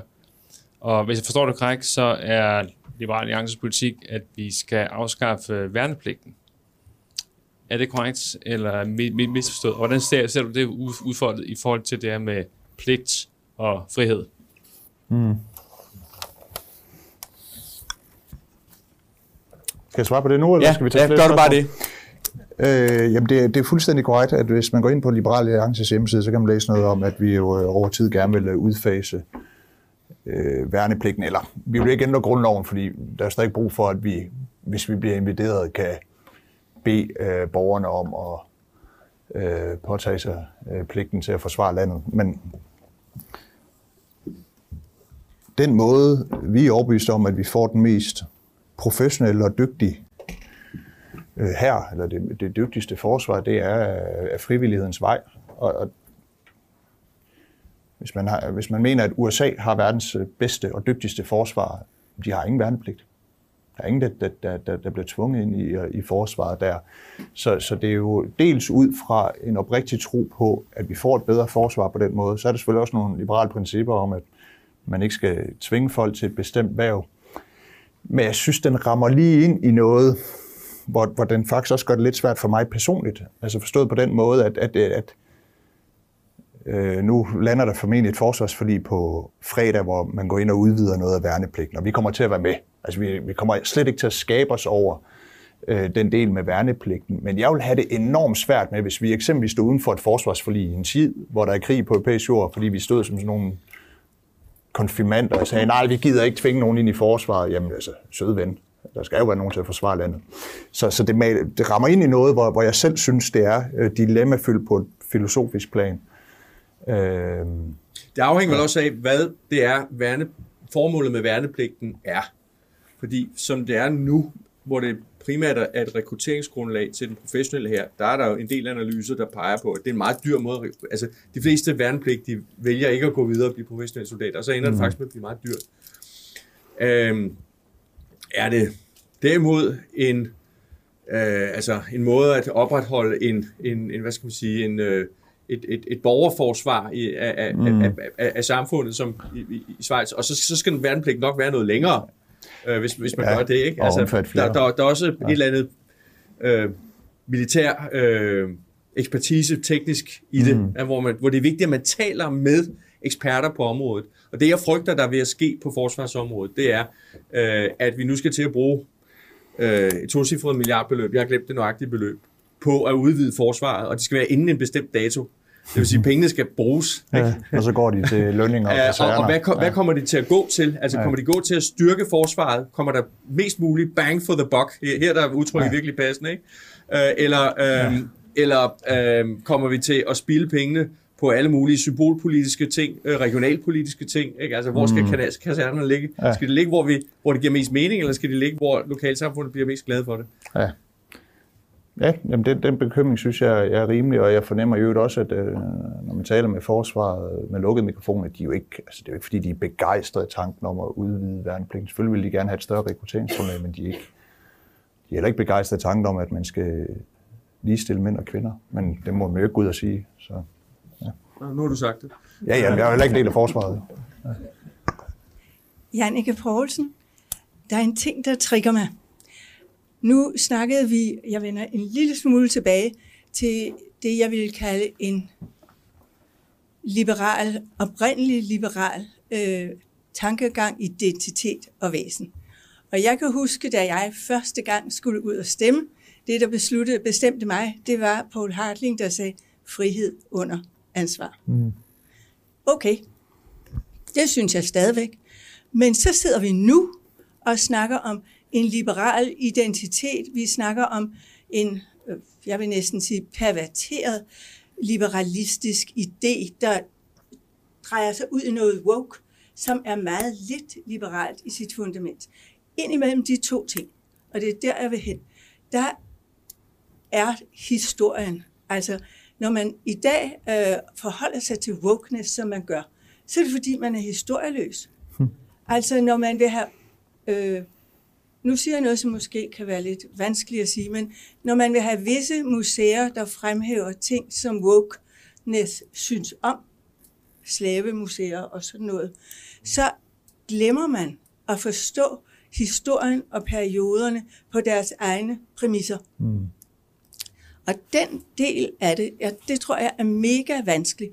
Men jeg tror samtidig, at det er utrolig vigtigt, at man får den historie både historieforståelse, både i bredden for vores samfund i dag, men også tilbage i vores samfund. Jeg kan bare tænke på mine egne vel, veluddannede, vellykkede, dejlige piger. De er totalt historieløse, og det har været en, en politik fra Socialdemokratiets side, det er jo sandheden, mm. i Farid Bjergård frem, mm. at det var ikke særlig vigtigt, det var egentlig meget godt, hvis historien blev glemt. Og det mener jeg på en eller anden måde vejer på hele vores politiske diskussion, opfattelse osv., fordi der er nogen, der har historie, og der er nogen, der sidder og har svært ved at forstå, hvad det egentlig er. For eksempel, øh, jeg snakker om, når jeg siger, at det er frygteligt vanskeligt at have undværet den historiske forståelse. Det vil jeg godt lige høre, om du kunne skrive en bog om. Ja. Hvad så, Alex? Det er snart sommerferie. Et eller andet skal du lave. Jo, men jeg tror, altså, det, det, nu skal jeg jo heller ikke pushe den her bog alt for hårdt, men jeg kan sige, at den fjerde del af bogen hedder Dansesidealet. Jeg tror, du bliver begejstret for at læse det. Og vil fornemme en vis uh, enighed, og man kan jo, hvis jeg skal sådan uh, karikere det lidt, kan man sige, det der skete igennem med, med dansk skolepolitik, og ikke kun i Danmark i øvrigt, det var jo lidt, at man tog udgangspunkt i sådan det der rousseauske børnesyn. Og målet er jo, at man skal frigøre børnene, så de kan blive sådan lykkelige hele væsener, der kan udleve deres autenticitet. At, uh, at målet med skolepolitikken er at få harmoniske og lykkelige børn. Og prisen har været et tab af dannelse. Og hvad ser man med de unge i dag? De er mindre lykkelige og mindre harmoniske. Så det var bare en, øh, en støtte til det, du sagde. Øhm, historien kan være krænkende. Øhm, ja. Altså det, at man i gamle dage brændte hekse, og det, at vi mindes det, ikke ved at brænde hekse, men med øh, symbolsk at brænde en heks, det, det, det, er jo, det kan jo krænke nogle mennesker. De kan opfatte det som om, at der ligger et ned, nedværdigt kvindesyn i det. Der kan også ligge i det en erkendelse af, at vi kommer ud af noget, øh, hvor der, der var nogle andre værdier end det, vi har i dag, og dem vil vi gerne huske, at det har været sådan en gang. Mm-hmm. Øh, det, det er jo nogle interessante diskussioner, lige præcis den med hekseopbrænding er jeg ikke afklaret på, men det, der er jo nogle ting, der kører.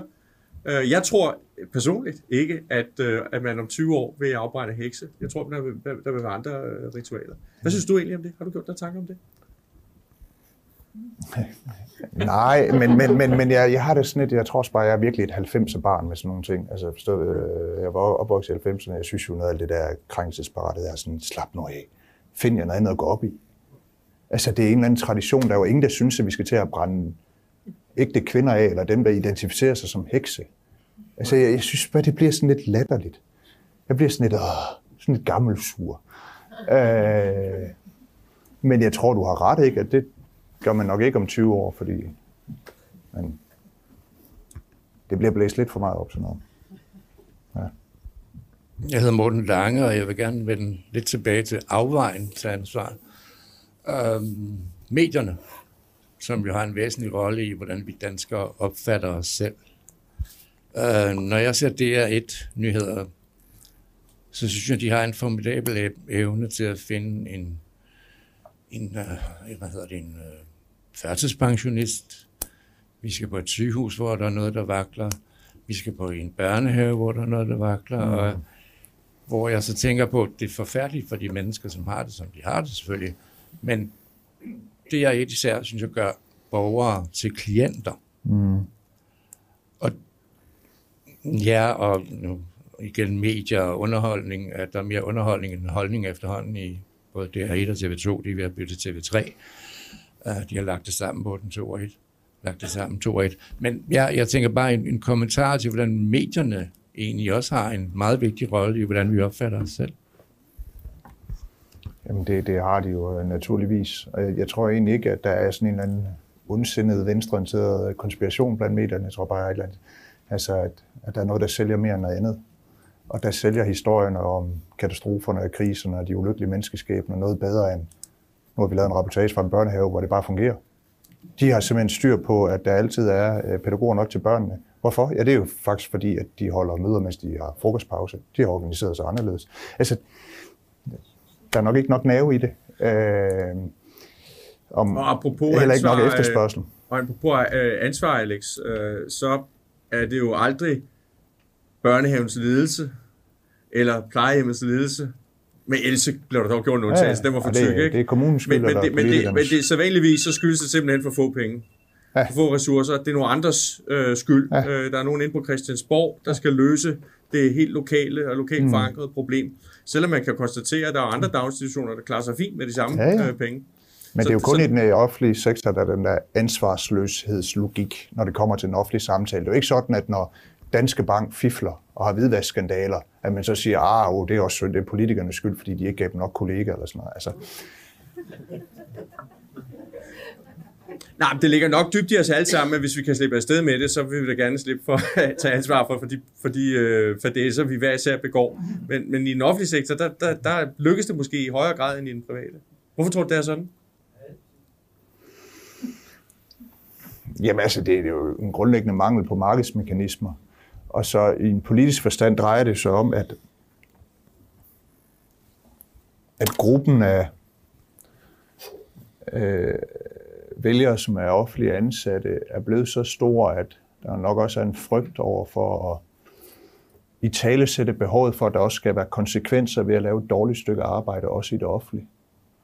Altså det er jo sådan en, det er blevet sådan en zone, hvor man lidt har bandlyst meritokratiet. Jeg synes jo, en af de mest ulykkelige ting, og jeg forstår ikke, hvorfor der ikke er flere offentlige ansatte, der ikke gør oprør imod det, det er jo den måde, overenskomsterne fungerer på i det offentlige, hvor det er så enormt centraliseret, at når man så beslutter øh, ved, ved, ved KL's øh, øh, forhandlinger, Øh, der skal være en offentlig lønstigning på, nu siger jeg bare 7 procent.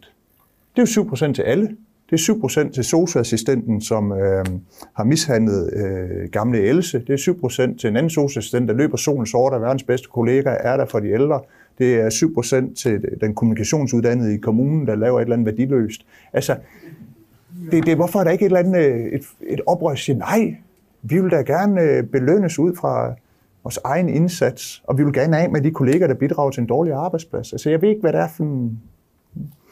Jeg tror, der, der mangler politisk mod, fordi det er en stor vælgergruppe, man kan lægge sig ud med. Hej, jeg hedder Line og kommer fra Frederiksberg. Jeg vil bare gerne øh, spørge øh, lidt i, i forbindelse med det, Martin også sagde. Altså, øh, kæmpe skud for værdikamp og kulturkamp, men altså det, der vil gøre en ændring i mit liv, det vil være lavere skat, og det er ligesom om, det fortoner sig lidt i øjeblikket, eller hvad? Er vi bange for at tale om det? Og med vi mener jeg dig. Nej, nej, jeg er slet ikke øh, bange for at tale om det.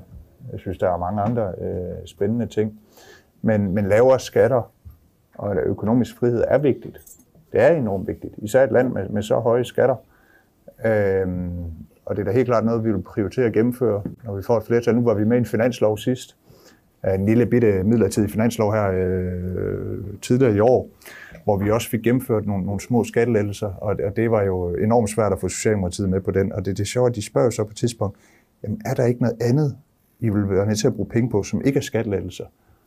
Og vi havde faktisk utrolig svært ved at komme på noget. Og det må man så lige se, er det et hæderstegn, eller viser det bare, at alt min snakker om, uha, vi skal ikke kun snakke skattelettelser, det er noget svært, når man er i forhandlingslokalet. Så sagde jeg, det kan vi godt, lad os øge koblingsprocenten til friskolerne.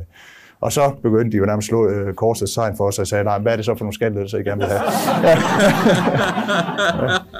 Godt. Vi tager lige to øh, hurtige spørgsmål i, i, i rap øh, her, de sidder ved siden af hinanden, og så skal vi nok også lige til at, at, at, at, at runde af. Uh, ja, Louis, 14 år gammel. Uh, jeg vil egentlig spørge til noget, det du snakker om lidt i starten, i forhold til folkeskolen. Uh, at man vil frisætte skolerne til at undervise sådan, som de egentlig havde lyst til, så længe de fulgte det her nationale pensum. Mm. Er, er det rigtigt forstået? Korrekt, ja. Ja. Øhm, og jeg har også hørt, at du har snakket om, blandt andet med Lars Lykke, både i KB men også på Folkemødet, at man vil gøre sådan så, at man kunne hjælpe de elever, som måske havde lidt brug for noget ekstra undervisning, øhm, så også lave en form for niveauinddeling. Så mit spørgsmål går egentlig på, vil man frisætte skolerne til at lave noget niveauinddeling i undervisningen, hvis, så længe man følger det her nationale pensum? Det var et meget konkret spørgsmål. Ja, meget konkret. Øh, Karl August Sandberg. Øh, er UBI i noget, I, i LA vil støtte? Jeg skal lige have spørgsmålet igen. Undskyld. UBI, hvad er det? Uh, universal basis indkomst. Uh, kender ja, du Borgerlund. Ja. ja. Det er ikke Liberal Alliances politik at støtte op på borgerløn. Uh, og jeg tror, jeg kan personligt, jeg synes, altså på en helt personlig plan, kan jeg godt se noget interessant ved det, hvis det blev indrettet på en helt bestemt måde. Altså dels at borgerlønnen jo ikke var højere end SU-niveau. Og så vil du se, så vil hele venstrefløjen jo ikke vil gå ind for nogen borgerløn overhovedet. Men øh, det er det ene. Det andet er jo, at man skal gøre brug af de principper, som øh, Milton Friedman også øh, skitserede med øh, negativ indkomstskat. Altså at dem, der så er på borgerløn, at, at de ikke oplever, at ved at arbejde, så mister de så hele deres borgerløn, og det egentlig ikke kan betale sig for dem at arbejde. Øh, jeg synes, der er noget interessant ved de der borgerløns øh, tanker, men det kan jo kun fungere, hvis den borgerløn er ret lav. Og det vil der aldrig være opbakning til i Danmark. Og når vi har så høj en kontanthjælp, som vi har i Danmark, så er man nødt til at blive mødt af nogle, nogle krav og i en eller anden grad en, en aktiv øh, beskæftigelsespolitik, altså hvor man prøver at presse eller hjælpe folk i arbejde. Men jeg bryder mig ikke særlig meget om den del. Jeg vil hellere have lavere ydelser og så færre krav til folk. Men øh, ja, jeg tror, at borgerløn vil være svært i Danmark. Men måske kan det fungere i andre lande. Så var der spørgsmål, der mindede lidt om det, du spurgte om tidligere, Martin. Med, øh, vi vil gerne sætte skolerne fri til at undervise, som de vil. Men altså, for at være helt ærlig, jeg kan ikke lige huske en konkret samtale med Lykke. Altså, jeg tror ikke, at Liberale Alliance har en politik om, at der skal være mere øh, niveauinddelt øh, undervisning. Øh, men derfor kan vi jo godt deltage i den offentlige diskussion om, hvorvidt at det at gøre forskel på unge og udfordre de dygtige, så de kan blive endnu dygtigere og møde dem, der måske er lidt mere udfordret der, hvor de er. Om det er en god ting, ja selvfølgelig. Det lød som om, du var inde i det. Øhm, øh, er det sådan i dag, at det er forbudt at lave en niveauinddelt undervisning? Og spørger du til, om det skal være muligt? Er det det, de spørgsmål går på? Øh, ja, altså det var sådan set spørgsmålet til, om, om man synes, at det er en god idé, at man går ind og altså i hvert fald gør det muligt for, at man kan gøre det i folkeskolen. At man niveauinddeler det. Helt klart, men det, er, så vidt jeg ved, så er det allerede muligt i dag. Øh, og altså, personligt synes jeg, at det er en god idé. Altså, naturligvis. Øh, jeg tror faktisk, jeg bruger et eksempel i bogen med, at øh, de timer, hvor jeg var mindst urolig i folkeskolen, jeg kunne godt have lidt krudt i røven dengang, jeg var, jeg var barn, det var i matematik. Også dengang? Ja, også dengang, ja. øh, fordi min matematiklærer, øh, hun havde jo bare regnet mig ud. Øh, fordi hun opdagede ret hurtigt, at i matematik, så lavede jeg de der opgaver, vi fik alle sammen, dem var jeg ret hurtigt færdig med, og så gik jeg over til dem, der lavede ballade. Og så havde hun altid lige en ekstra stak matematikopgaver, der var lidt svære med, så når jeg skulle til at lave blad, så startede bum, så satte dem på bordet, og så var jeg optaget resten af timen. Jeg var også lidt forelsket i hende, skal det sige, så jeg vil gerne imponere hende. Men, men, men det er bare et eksempel på, med niveauinddeling, jeg lærte mere, plus jeg lod være med at forstyrre de andre. Øh, så det, min egen oplevelse er også god. Hvordan, vir, hvordan virker det som scoretaktik, det der? Jamen, jeg fik aldrig scoret hende, kan jeg sige. Men, øh, og jeg, jeg ved ikke, om hun nogensinde fandt ud af, at jeg var forelsket hende. Det tror jeg godt, hun vidste. Men, øh. Vi er ved at være nået til, øh, til vejs ende. Skal vi ikke sige tusind tak til Alex øh, Vandopslag, og stort tillykke med bogen. Selv tak.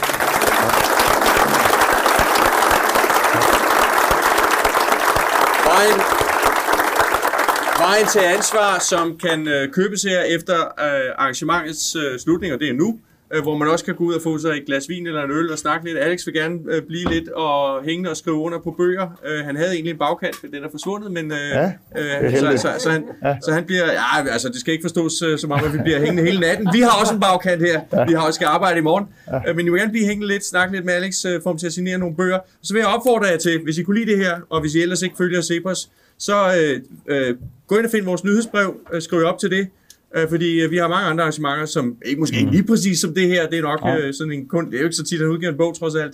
Det er god Alex. Øh, men øh, vi har mange andre arrangementer, I kunne være interesseret i. Hvis øh, I gerne vil genlytte til det her program, så vil det blive udgivet på vores YouTube-kanal. Det vil blive udgivet på den podcast, der hedder Samfundstanker øh, som I, øh, jeg ved ikke, hvor mange gange I vil lytte til det, men det kan godt være, at I vil lytte til det en gang til, og der kan være, at I kender nogen, som I synes skulle lytte til det, mm. så er I meget velkomne til at gå ind og, og lytte til det. Det håber jeg, I vil gøre. Og tusind tak, fordi I kom. Ja, øh, også tak ja. for det, men jeg vil også bare opfordre øh, unge mennesker, der er herinde, øh, plus øh, de af jer, der måtte kende nogle unge mennesker, at opfordre dem til at komme ind på, hedder det Cepos Universitet stadigvæk? Cepos Akademi. Cepos Akademi, som er et fantastisk øh, tilbud til unge mennesker på videregående uddannelser. Ja. Øh, jeg gik der selv for 10 år siden. Og jeg tror bare, man skal, man skal være indskrevet på det videre, videre. Ja, man skal være studerende. Man skal være studerende. Ja. Men øh, det, det vil jeg virkelig øh, anbefale. Det var enormt lærerigt og øh, godt. Så til de unge mennesker. Søg ind. Det gælder også ja, Tusind tak, Alex. Børnebørn. Skal vi give ham en hånd til?